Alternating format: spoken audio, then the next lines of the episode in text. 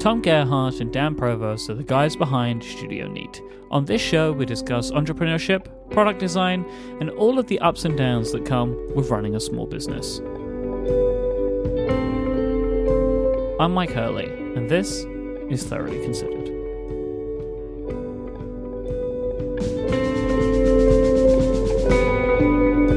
So today is not our average episode of the show. Uh, we're celebrating quite an anniversary. I think of of all of my friends who have companies of their own. This I can't think of anybody else who, who we can say we are celebrating the tenth anniversary of Studio Neat.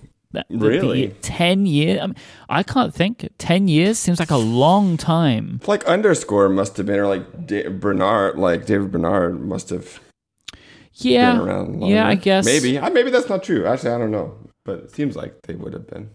Possibly, possibly, but still, I think ten years making stuff uh, is Yeah. quite an achievement, and that is what we are celebrating today. Uh, October third, two thousand and ten, right, was the date where you launched the Glyph Kickstarter campaign to the world and propelled into uh, Kickstarter fame, right? I, th- I think it's no, but genuinely, like I'm not being silly, right? Like the uh, the Studio Neat Kickstarter campaign for the Glyph was at that time record breaking, wasn't it? Yeah. Uh, It was so when we finished funding, we were the third most funded project of all time on Kickstarter. Right.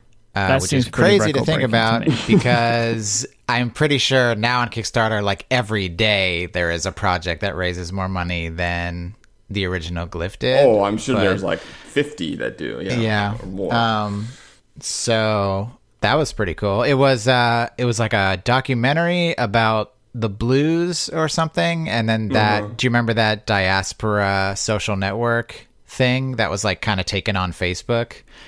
I do Uh, not those- remember that Yeah. at all. yeah. Those those are the two. Those are the two that raised more than the glyph at the time. Diaspora. Yeah. Yeah, it was like they were trying to do a new social network that was. It was like an open source, like kind of privacy based, uh, which is pretty uh, um, uh, Prescient? forward forward thinking. Yeah, back in 2010. man, that seems like such a long time ago.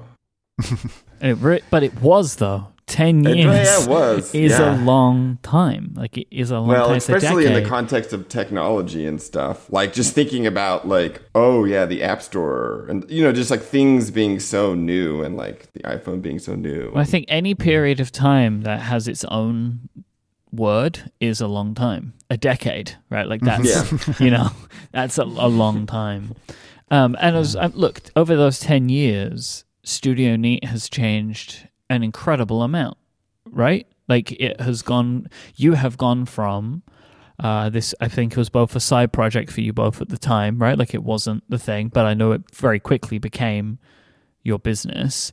But then the products that you have offered has changed a lot over time. You've had different uh, aspirations. You know, like I know software was a big part of what you wanted to do and, and has remained a part of the business, but I don't think in the ways that you'd necessarily um, hoped or assumed that it would be. It, it remains a product in our lineup. It does it definitely remains a product in the lineup. But like, yeah, I, I remember when we first met. I mean, it, that was probably like six or seven years ago now. Mm-hmm. I know that you were attending uh, Apple's developer conference on a yearly basis because software was something that you guys wanted to, to focus on. Um, And one of your early uh, campaigns, like was it Simple Bracket, right? That was how many campaigns was that in Simple Bracket? oh, That th- that was three? the third. I think that was the third one. Yeah, Right. I can check real Yeah. quick. Yeah, And I think that was your first app, wasn't it? And that was a campaign that you did for it was uh, March Madness. It was our first app was Frameographer. Really? Uh, yeah. Okay. And that was um, yeah. Simple Bracket was our third Kickstarter campaign, but Frameographer was our first app. We basically we did the Glyph Kickstarter, then we quickly followed up with Cosmonaut Yep. Kickstarter, and then we kind of took a little bit of a break. Like we wrote "It Will Be Exhilarating," our like ebook about kind of having a small business. And then that. we did Frameographer. So we took a little bit of a break. We took like a two year break from Kickstarter and then came back with Simple Bracket. Crazy times. Yeah. In, in, in Simple Bracket was funny because we, it was the only reason we made a Kickstarter for it was because we had to like launch it in a really small amount of time because it was timed with like you know the NCAA March Madness basketball tournament, and so it was like this very weird like um, situ- it was just weird in general, but uh, it was like a very weird situation, and and it was like fun. I mean, I think when we were making that, we kind of knew it was like a just like a fun thing that wouldn't really make a lot of money necessarily.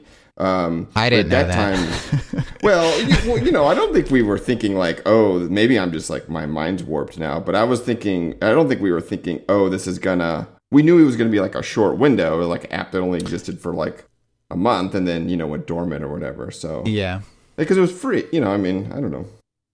Maybe I'm. I'm yeah. sure it was, it wasn't. It wasn't free though. It was a dollar. It was ninety nine cents. Oh yeah, well on yeah, oh yeah, that's true. Yeah. Man, so hard. Yeah. All of that was so tricky. Jeez, complex. Yeah, that was a weird one. but yeah, Mike, to your, it's interesting. Like, I think it's true that we have changed a lot, but I think we've also stayed the same in some significant ways and in very intentional ways. Like, I think it's interesting that like we're still using Kickstarter as a platform and still kind of in the same way and our videos are still the two of us saying hey kickstarter i'm tom this is dan. Like there's a lot of we've we i think we've kind of shifted and and changed and learned to adapt to certain situations certainly but there's been this kind of undercurrent of uh stability too which i think is i don't know kind of interesting and kind of nice in some ways Yeah, I think that's actually the thing that makes us maybe the strangest in terms of like businesses. Uh, is just like how consistent we've been in terms of like not growing on purpose and like and being and kind of doing just like sticking to the thing we want to do. Um, I think that's like pretty weird. Uh, and we definitely, especially in the beginning, like we had a lot of momentum the first couple years where we could have certainly gone. It would have been very easy to like go in a different direction in terms of like hiring people, growth, like and stuff. And so I think those um, now it would be like a way. It, it doesn't feel like there's a bunch of momentum wanting to push us to do that, but like at the beginning there certainly was. And so yeah, I think that it's like somewhat you know our, ours pretty unique. I think that we're um, kind of just doing the same thing in the context of like an online uh you know like e-commerce business. I mean obviously there's like you know like uh, local you know businesses like restaurants or something that just do the same thing for 50 years and it's awesome. But for some reason in the context of like the internet or something you the expectation is that you like grow and you do, you know do all this stuff. Um so i think in that context you know we're a little bit strange but um but yeah i mean you know i i in 10 years from now, I could imagine us doing the same thing. I wonder how it will feel in 10 years. Like, wow, we've been doing the same thing for 20 years, but I don't know. Who, I mean, who knows? Uh, But at this point, why why would you assume any different, right? Because Yeah, yeah. you've gone through ten years. I mean, you can you can tell me uh, if it's not the case, but you've gone through ten years, seemingly pretty consistently, pretty well. I, I don't want to say easy, um, because obviously it's been a lot of work for you both, but you've you've had a lot of success over that period of time, which I think is a testament to the the minds that you have for the work that you do. Mm-hmm. well, thanks. Uh, yeah, I mean, I think it suits us. I think Yes. there'll be questions like if I think about like being, you know, like 50 or like much older, like, you know, 30 years from now or 20 years from now, I, you know, my question is like, will, will the dynamics of like us being able to like not spot trends but just like be our our instincts match to our audience as well, and so it may that like might become start become a problem. I don't know. I mean, who knows? Uh, but we'll never. We'll just have to find out, kind of thing. Yeah, but, that then maybe you, know- just make stuff for old people, right? Like, yeah, you know? yeah, yeah, I know, exactly. it's it's funny. It's kind of funny to think about like we make products that we want, Yeah. and just like our audience grows along with us. Like we Yes. have fans or whatever, and they stay our fans, and we just keep making stuff for us, which is also for them. And then just by the end, we're making like you know old people stuff, and then we both retire, Old and people no, Studio is done, and that's absolutely. just like no the harm in that. Like, what a great business, you know, that you guys just continue to make the things that you want, and there are always going to be people in the world that have the same tastes as you, like there always have been, and then you just spend the next twenty years just making stuff, uh, and you end up making really nice pill containers.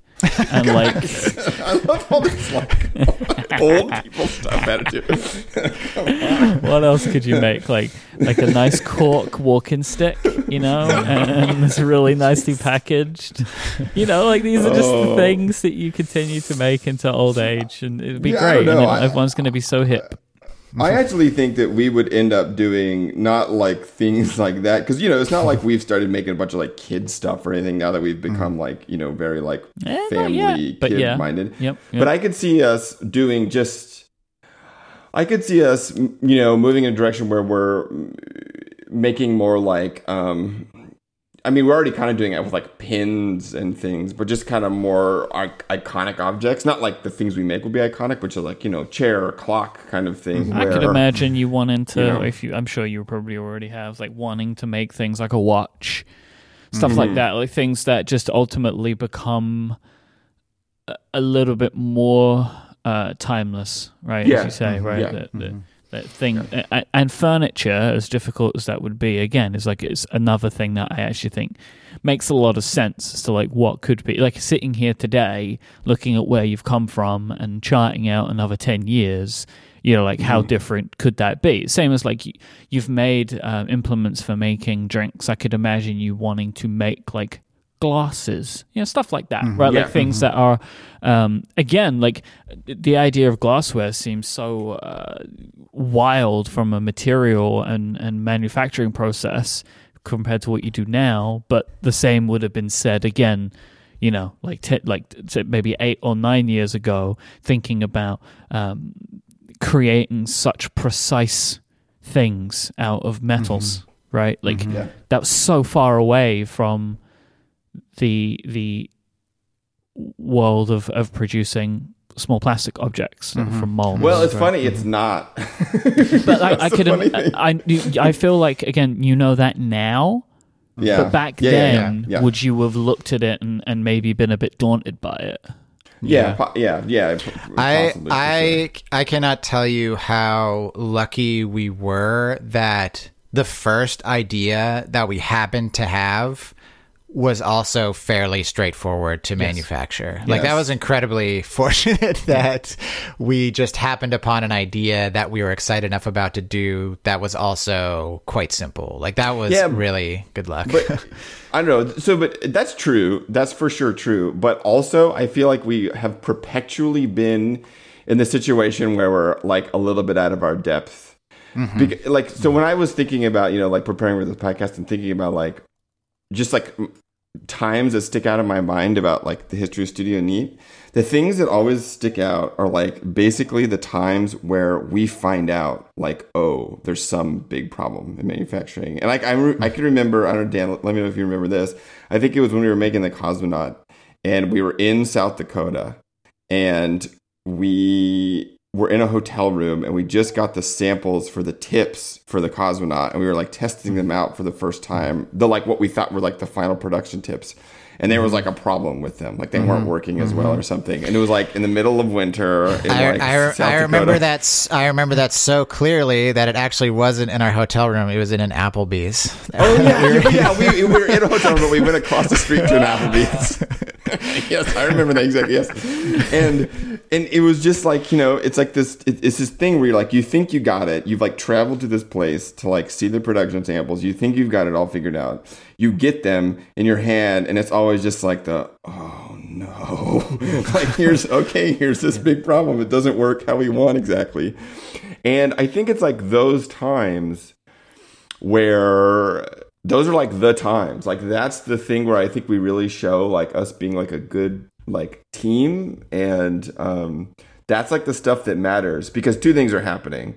One is like the thing will usually be working it's just not quite good enough and often they did i think the dynamics are like I could kind of talk myself into being like, yeah, it sucks, but we could, it's okay. But mm-hmm. Dan is always there being like, no, this really sucks. like we can't, this is not good enough.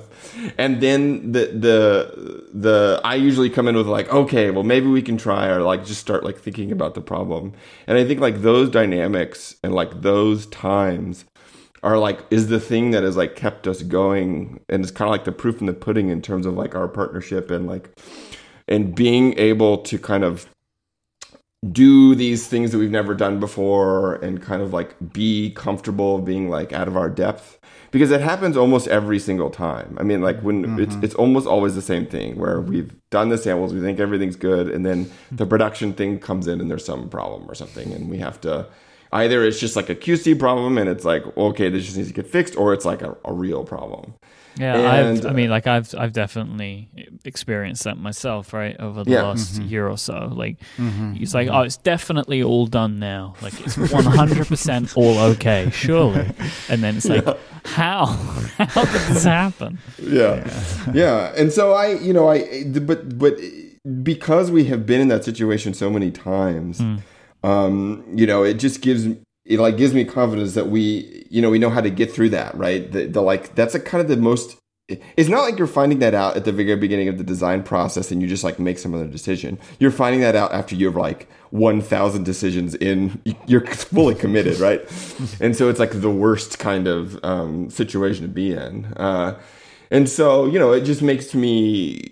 It propels. I think the more we have that, the more we'll be willing to kind of you know continue to kind of tread water uh, that you know that's too that's like out of our depth and you know kind of try new things. So you know i uh, that I, I could see you know us kind of moving continuing to like you know explore and, and stuff. Uh, for some reason we like doing that. Um, mm-hmm but yeah, I don't know. Like those are just really the times that just like stick, like really stick out to me. We didn't have, and the thing is, like Dan was saying, we didn't have that for the glyph, like the first time, really. And so um, I think that really helped a lot. Like mm-hmm. kind of having one under our yeah. belt at least. Mm-hmm. Mm-hmm. So I wanted to um, touch on and ask you for some particularly memorable things that have occurred mm-hmm. in your career, and I know uh, that Dan, I know you've been uh, accumulating a selection of these mm-hmm. over the last couple of weeks. So we have a shared note, and there's lots of things that have popped into the the notes. Some of them I understand, some of them I feel like I didn't know, and some of them I just straight up have no idea what they could be referencing. so I, will, I would love it if you could pick out uh, a couple Do the, of these. Uh, Mike, ask the one that you don't yeah, know what you could pick. even be referencing. I'm curious. Okay, there's a quote that just says, "Thanks for watching and have a great day." Oh, oh.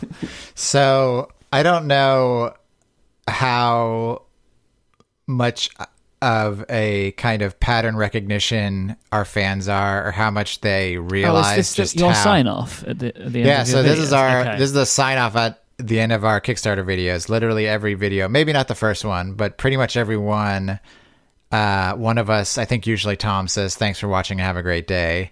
And always me. This is actually a reference to. Um, do you remember? We can link this in the show notes.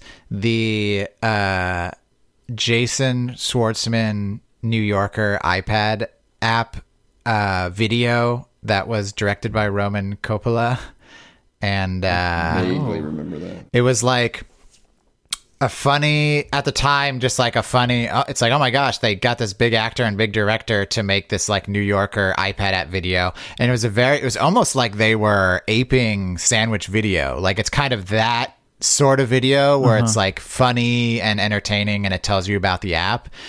And anyways, at the time I rewatched it and I was like, this isn't as funny as I remembered it. I remember at the time I was like, this is really funny and an interesting way to uh, promote an app.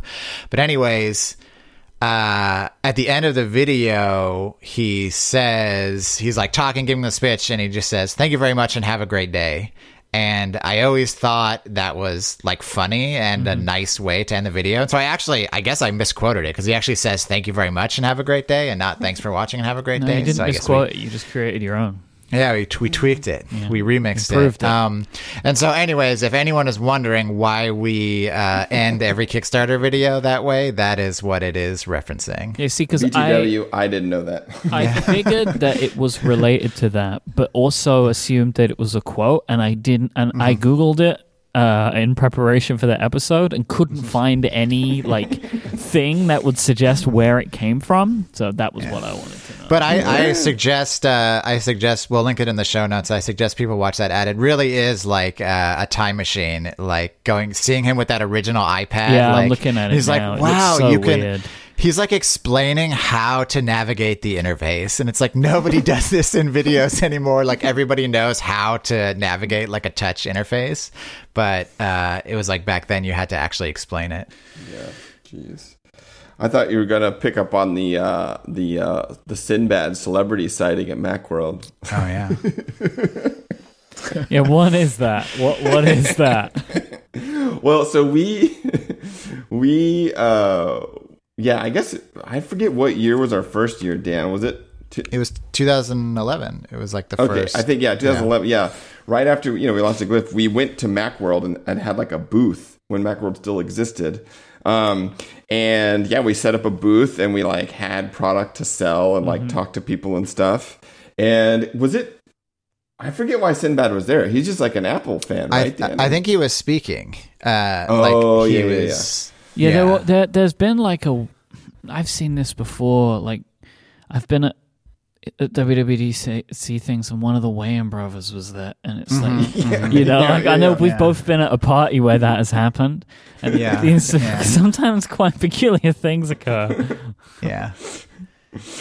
But yeah, no, I mean, Dan, I don't even. Did you pull like what do you specifically do you remember about that? I just remember that it was like the first year of uh, Macworld, so it was like all of this was really new and exciting, and it was just like I can't first, believe. for, first year for us. Yeah. yeah, first year for us. Yeah. So it was like I can't believe we like had a successful Kickstarter. I can't believe we're at Macworld like selling our product. because this this is something Uh, that's important for context for people that either didn't know or don't remember. Like so, MacWorld was an it was a multiple year, multiple times a year thing, but it was in January in San Francisco, I think, right? Um, It was like early in the year in San Francisco, and Apple did a keynote at MacWorld pretty much every year until they decided they didn't want to anymore. And at that time, they would release products the same as they do like a product re- uh, announcements now. Like there's a keynote that was expected, and there'll be products there. But MacWorld was actually put on by. This is where it gets confusing. Not Macworld magazine. it was like a different thing, but it was the same thing at a point. But then it became a different thing.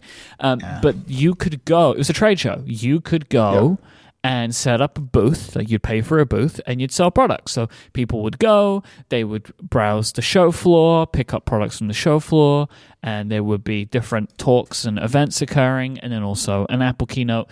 And it was a way for a member of the public to be able to pay money and see a keynote. And mm-hmm. I never went to go. I was going to go, and then it stopped. So Yeah. Yeah, and we're sa- we're saying uh, we had a booth at Macworld, but really it was like a small podium. yeah, like they had, it was cool because normally that would be it's like thousands of dollars to have a like a full size booth, and that would be out of reach. But I, I don't, it might have actually been the first year they started offering it. They had like an indie showcase or something, and I think it was mostly meant for like indie app makers but Yeah. it was just a you'd have a it was like a sea of tiny little Oh, podiums wow. basically I'm having And s- fun here, boys. I just did a Google search and there are videos. Macworld 2011. Allison interviews Tom Gerhardt and Dan Provost Oh, by man. Studio Oh. Neat. And this is, uh, oh my word. Look at you two. This will be in the show notes. Yeah. Oh, this Wow. is look at you, you babies. This is Yeah. fantastic. I think uh, I think didn't uh, what's her face come by? Um, she's so big now, but um, I just Uh, Justine. yeah, I Justine. That No, we like wanted her to because we were like, Oh, yeah. man, that would be amazing if she like knew about us and you know talked about us or whatever. But she, we did not. She was MIA. We did not find her or see Oh, her. This is really fun. There's videos of you from 2011, videos of you from 2013. This is Allison Sheridan. This video has 173 views on YouTube. you weren't particularly popular back in 2011 on YouTube. This is funny. Uh, but anyways, Sinbad was there and he bought a couple glyphs and it was amazing. yeah, that's that's uh, those always stick out when we get random like people tweeting at us like that they have spotted either one of our products like in a celeb like in the background of like a celebrity's house or photo Yeah. or something. Those are all very like very like strange, always very strange. and that's feeling. those oh. like the, it's like the it's like a law of averages type thing, right? It's like Mm-hmm, you sell enough of those things, and yeah. eventually you're gonna you're gonna you're gonna start hitting weird stuff like that. Yeah, Mm-hmm. yeah. There's weird ones. like Wa- like Steve Wozniak like had a like a glyph. I think or his son or something backed some Mm-hmm. Kickstarters and he had a glyph and there you know like uh, definitely there's been some funny things. I think wasn't isn't there like a Blink 182 band member or something Dan that had? oh yeah, he has a material dock. Uh, yeah. That's nice. so just you know, just random stuff. That's always kind of like a trip. Uh, yeah. reminds so you of that this uh, of this this list. I'm now kind of going through this. I'm intrigued about what White House press release means. Oh yeah. Oh yeah. That was another random. I'll have to. I have to pull up the link for that. Uh, let's see if I can find that. He, yeah, it was just like a 2011, totally random. Like nobody informed us that was this was happening or whatever. But the press release. This is September 8th, 2011. The President's American Jobs Act fueling innovation and entrepreneurship. And he, there's just a whole thing talking about stuff. And one sentence is right now, entrepreneurs like these bakers, and that's a link, and these gadget makers, and these gadget makers like linked to our Glyph Kickstarter page. And it was like, wow, uh, the White House knows about us. Thanks, Obama. yeah, thanks, Obama. so Yeah. a simpler time, but uh, that was that was pretty cool. you s- gadget makers. What a weird thing to do, right? Like from the Oh. White House's perspective. Well, you know, they're just it felt so that's the thing. I think that's the thing that I think is hard to remember, but like in 2010 uh, like in 2011 the thing that we why we got so much press was because like we were doing this thing that you had not really been done before. And it was so crazy that you can be like a small team of people and make like a physical thing and like sell it in a store. And that was just like insane. And it's become so normal now. Mm-hmm. That's like kind of how every like, i mean it it's goes so normal. back to, to what we were talking about earlier about you were the third largest Kickstarter campaign, and before it was a documentary and like a website, right? Like mm-hmm. Yeah. they were the mm-hmm. types of things that people made, right? Like I have an art mm-hmm. project that uh, I want to finish, and that was the type of stuff that Kickstarter was for.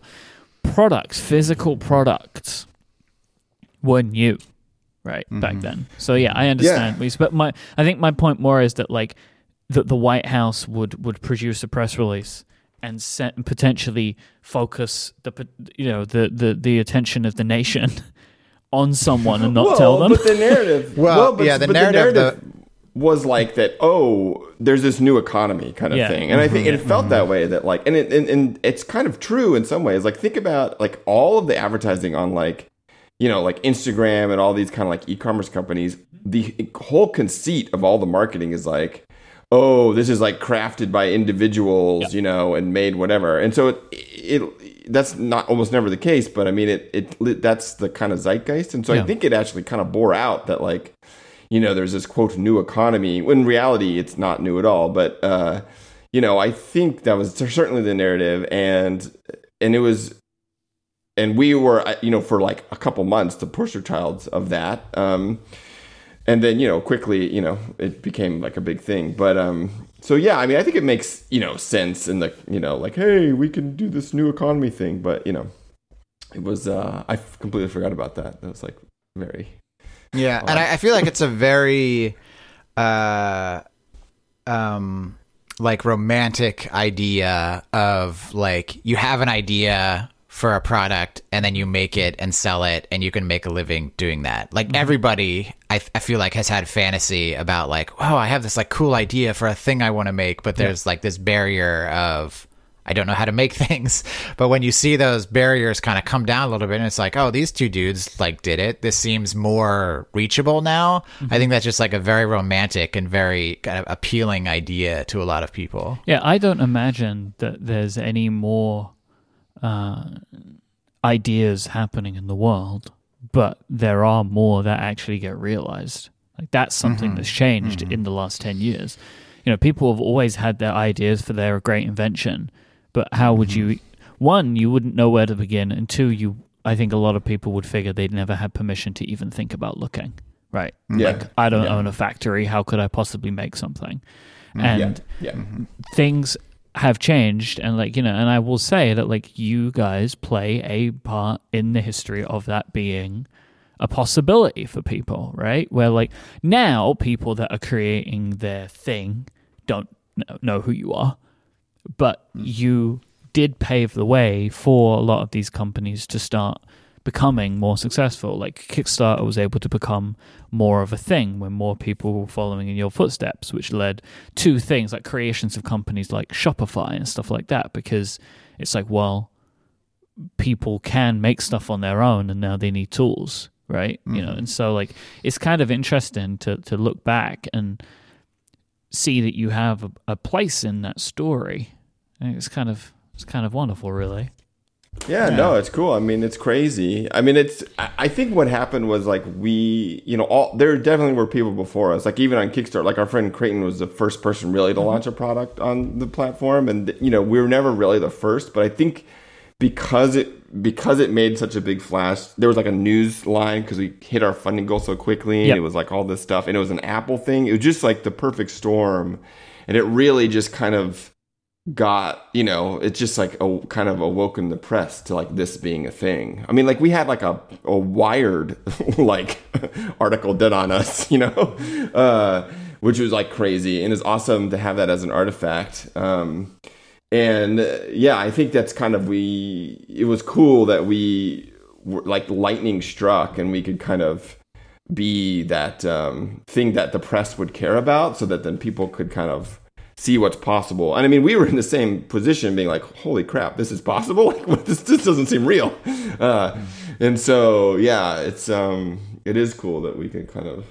It's really neat that we, you know, that we can like that that that that I often think about, you know, like in like 50 years or something, I'm glad that like the internet exists and you can do things like go back and watch a video, right? Of in 2011 when we were, you know, doe-eyed and uh, at Macworld. Like that's really cool that this happened at a time when there'll be like pieces of media that are like left behind. Um, yeah, it's uh, pretty crazy. I remember, uh, I mean, being invited to speak at the first XOXO was a real big moment for mm. us. I thought like that was.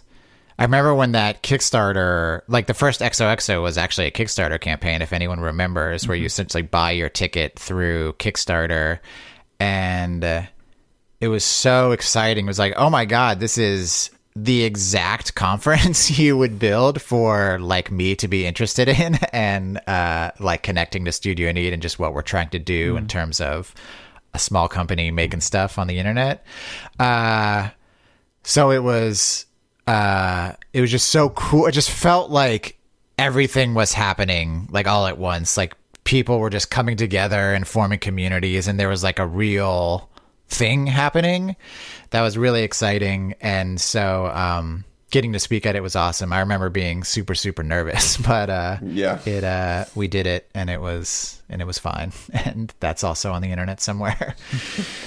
and that, you know, I think that kind of somewhat broke the seal for us you know, to do like speaking things and kind of have more of a like a public. I mean, we had we definitely had some like public, uh, not persona, but like public engagement uh, before that in terms of like writing a book and stuff. But that definitely kind of yeah like broke the seal on you know talking about oneself to other people, which is like a weird thing to do. Um, but you know, and it's funny. It's continued. I mean, it's so hilarious. Like you know, with our mentorship program thing we have going on, I feel like we are always giving the exact same advice to people, and it's very similar to the advice that we were giving back then, like at the very start. Uh, and we end up typically just kind of being cheerleaders and just being like, you know, you can do this. Like, here's how to think about it, kind of thing.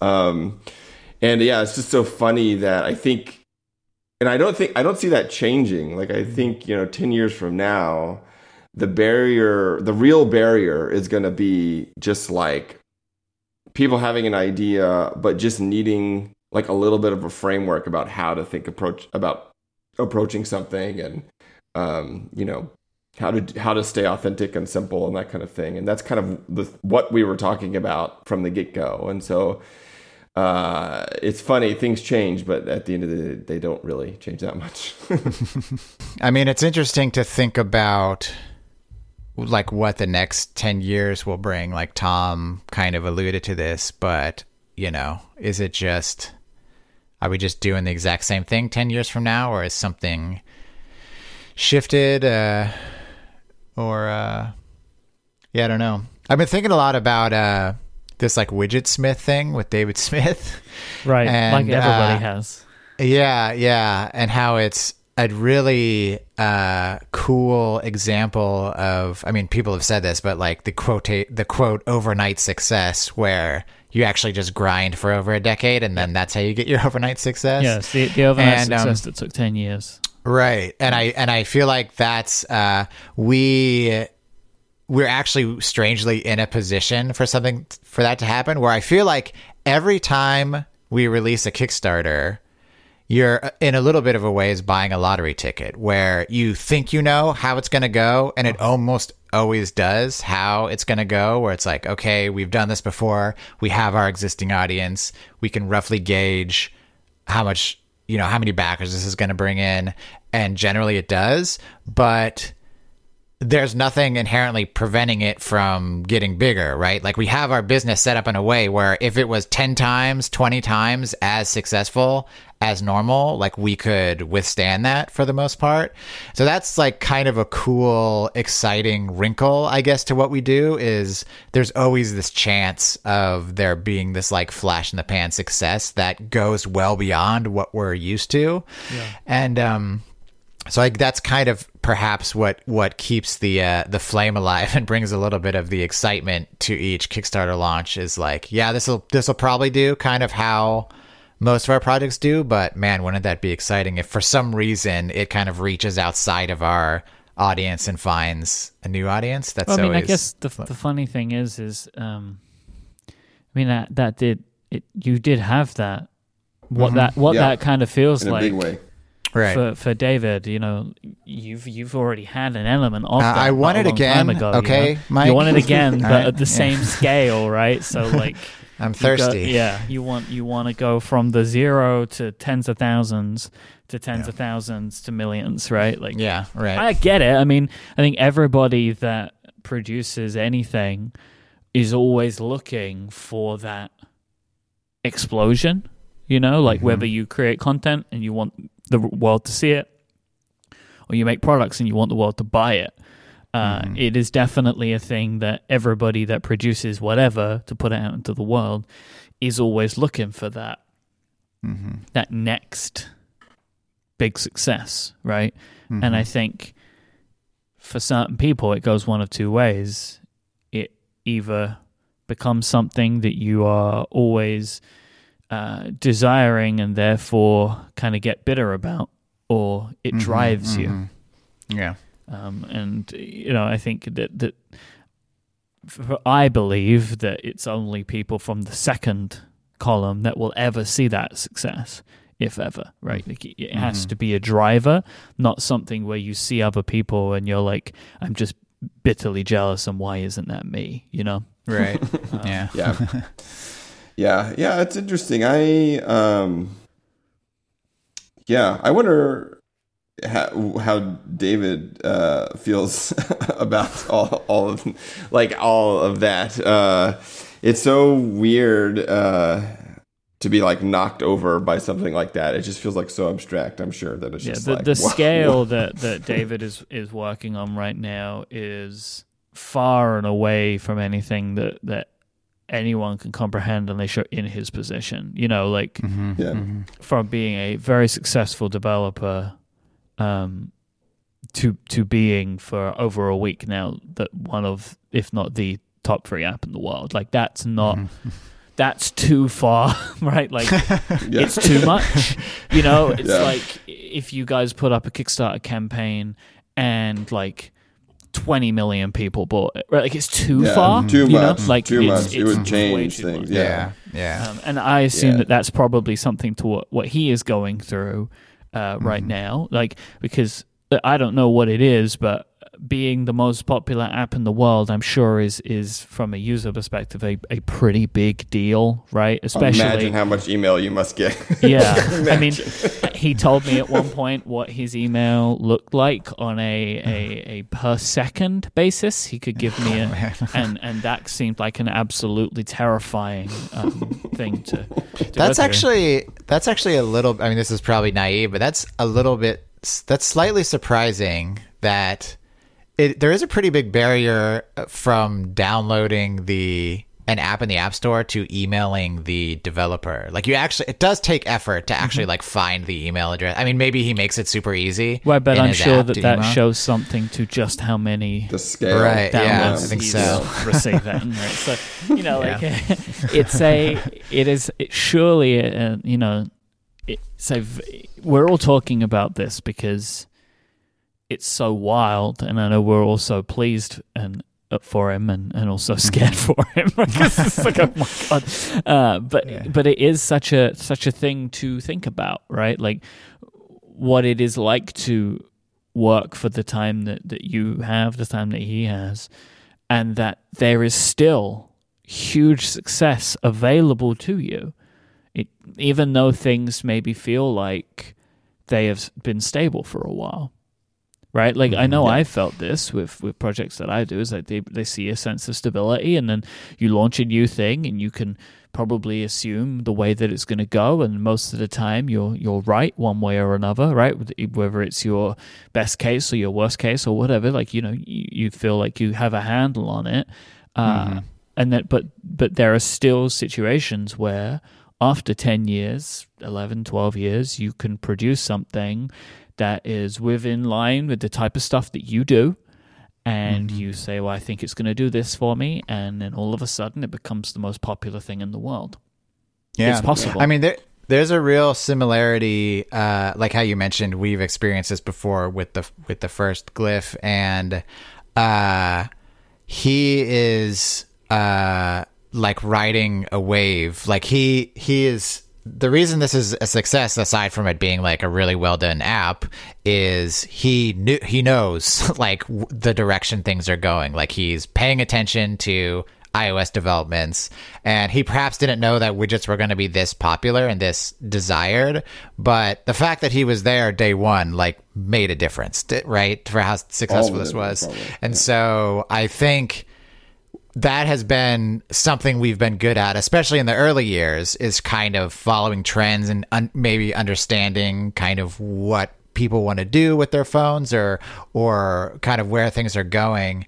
Um, and so that can be that's like a huge asset. Again, it is like a little bit like a lottery ticket, like you're having to kind of hold your finger in the air and see which way the wind is blowing. But um, that's something that perhaps maybe we've gotten a, away from a little bit with kind of the stationary stuff where it's a little more evergreen and we're just like this is just a nice thing and our audience will like it and they're fun to make. But it's interesting to get back in that headspace of like let's actually try to um kind of time something or have something that speaks to the zeitgeist or is going to fill a need that people are either experiencing right now or we think will soon. And mm-hmm. I, I, think that's kind of an interesting headspace to be in. We've definitely, I mean, we've absolutely moved away from that. You know, mm-hmm. like we used to be mm-hmm. intentional about that. Uh, yeah. And we've absolutely moved away from that. Mm-hmm. Um, mm-hmm. and like we even, lo- yeah, like totally. And so, yeah, I think that's kind of what I was talking about when I was like, think, you know, thinking about 10 years from now or, you know, 20 years from now, you know, um, my inclination would be to think that it would be way less likely that we would be, you know, on any kind of trend. You know, we it's more about like deep currents of like what people need or what people want or whatever. But I mean, obviously we could like change that at any time. Um, but typically, I think you know, as you get older, like you're not as involved in like you know quicker trends or like being really up on stuff and so you know mm-hmm. it would be mm-hmm. natural that like we wouldn't be like in the thick of it but um but I don't know. I mean, who know? Like, who knows? But I think that yeah, I think that's definitely like something that's changed. But I mean, I think we've that's been somewhat intentional. Like, mm-hmm. we, mm-hmm. it may just be like a comfort level thing, but like we know i think we're always resistant to like sometimes we will see that wave and we'll be like let's just let that one go by because we know how stressful it is and what that means for the design process because when you put that time constraint on things like it really it you know it it, it causes a lot of stuff and so um yeah, I mean, I'll be curious to see, you know, see if we keep that up. But that's definitely been like an intentional change we've made, and the, you know the momentum at this point is going you know not towards that in some ways but um yeah i mean i guess we're working on something now that is a little bit uh, catch a wavy but um yeah i don't know yeah i think that is a huge change uh, from when we were starting and now and uh yeah i don't know uh, who who maybe dan maybe we should commit to having some weird hobby so that we can be riding waves again. Yeah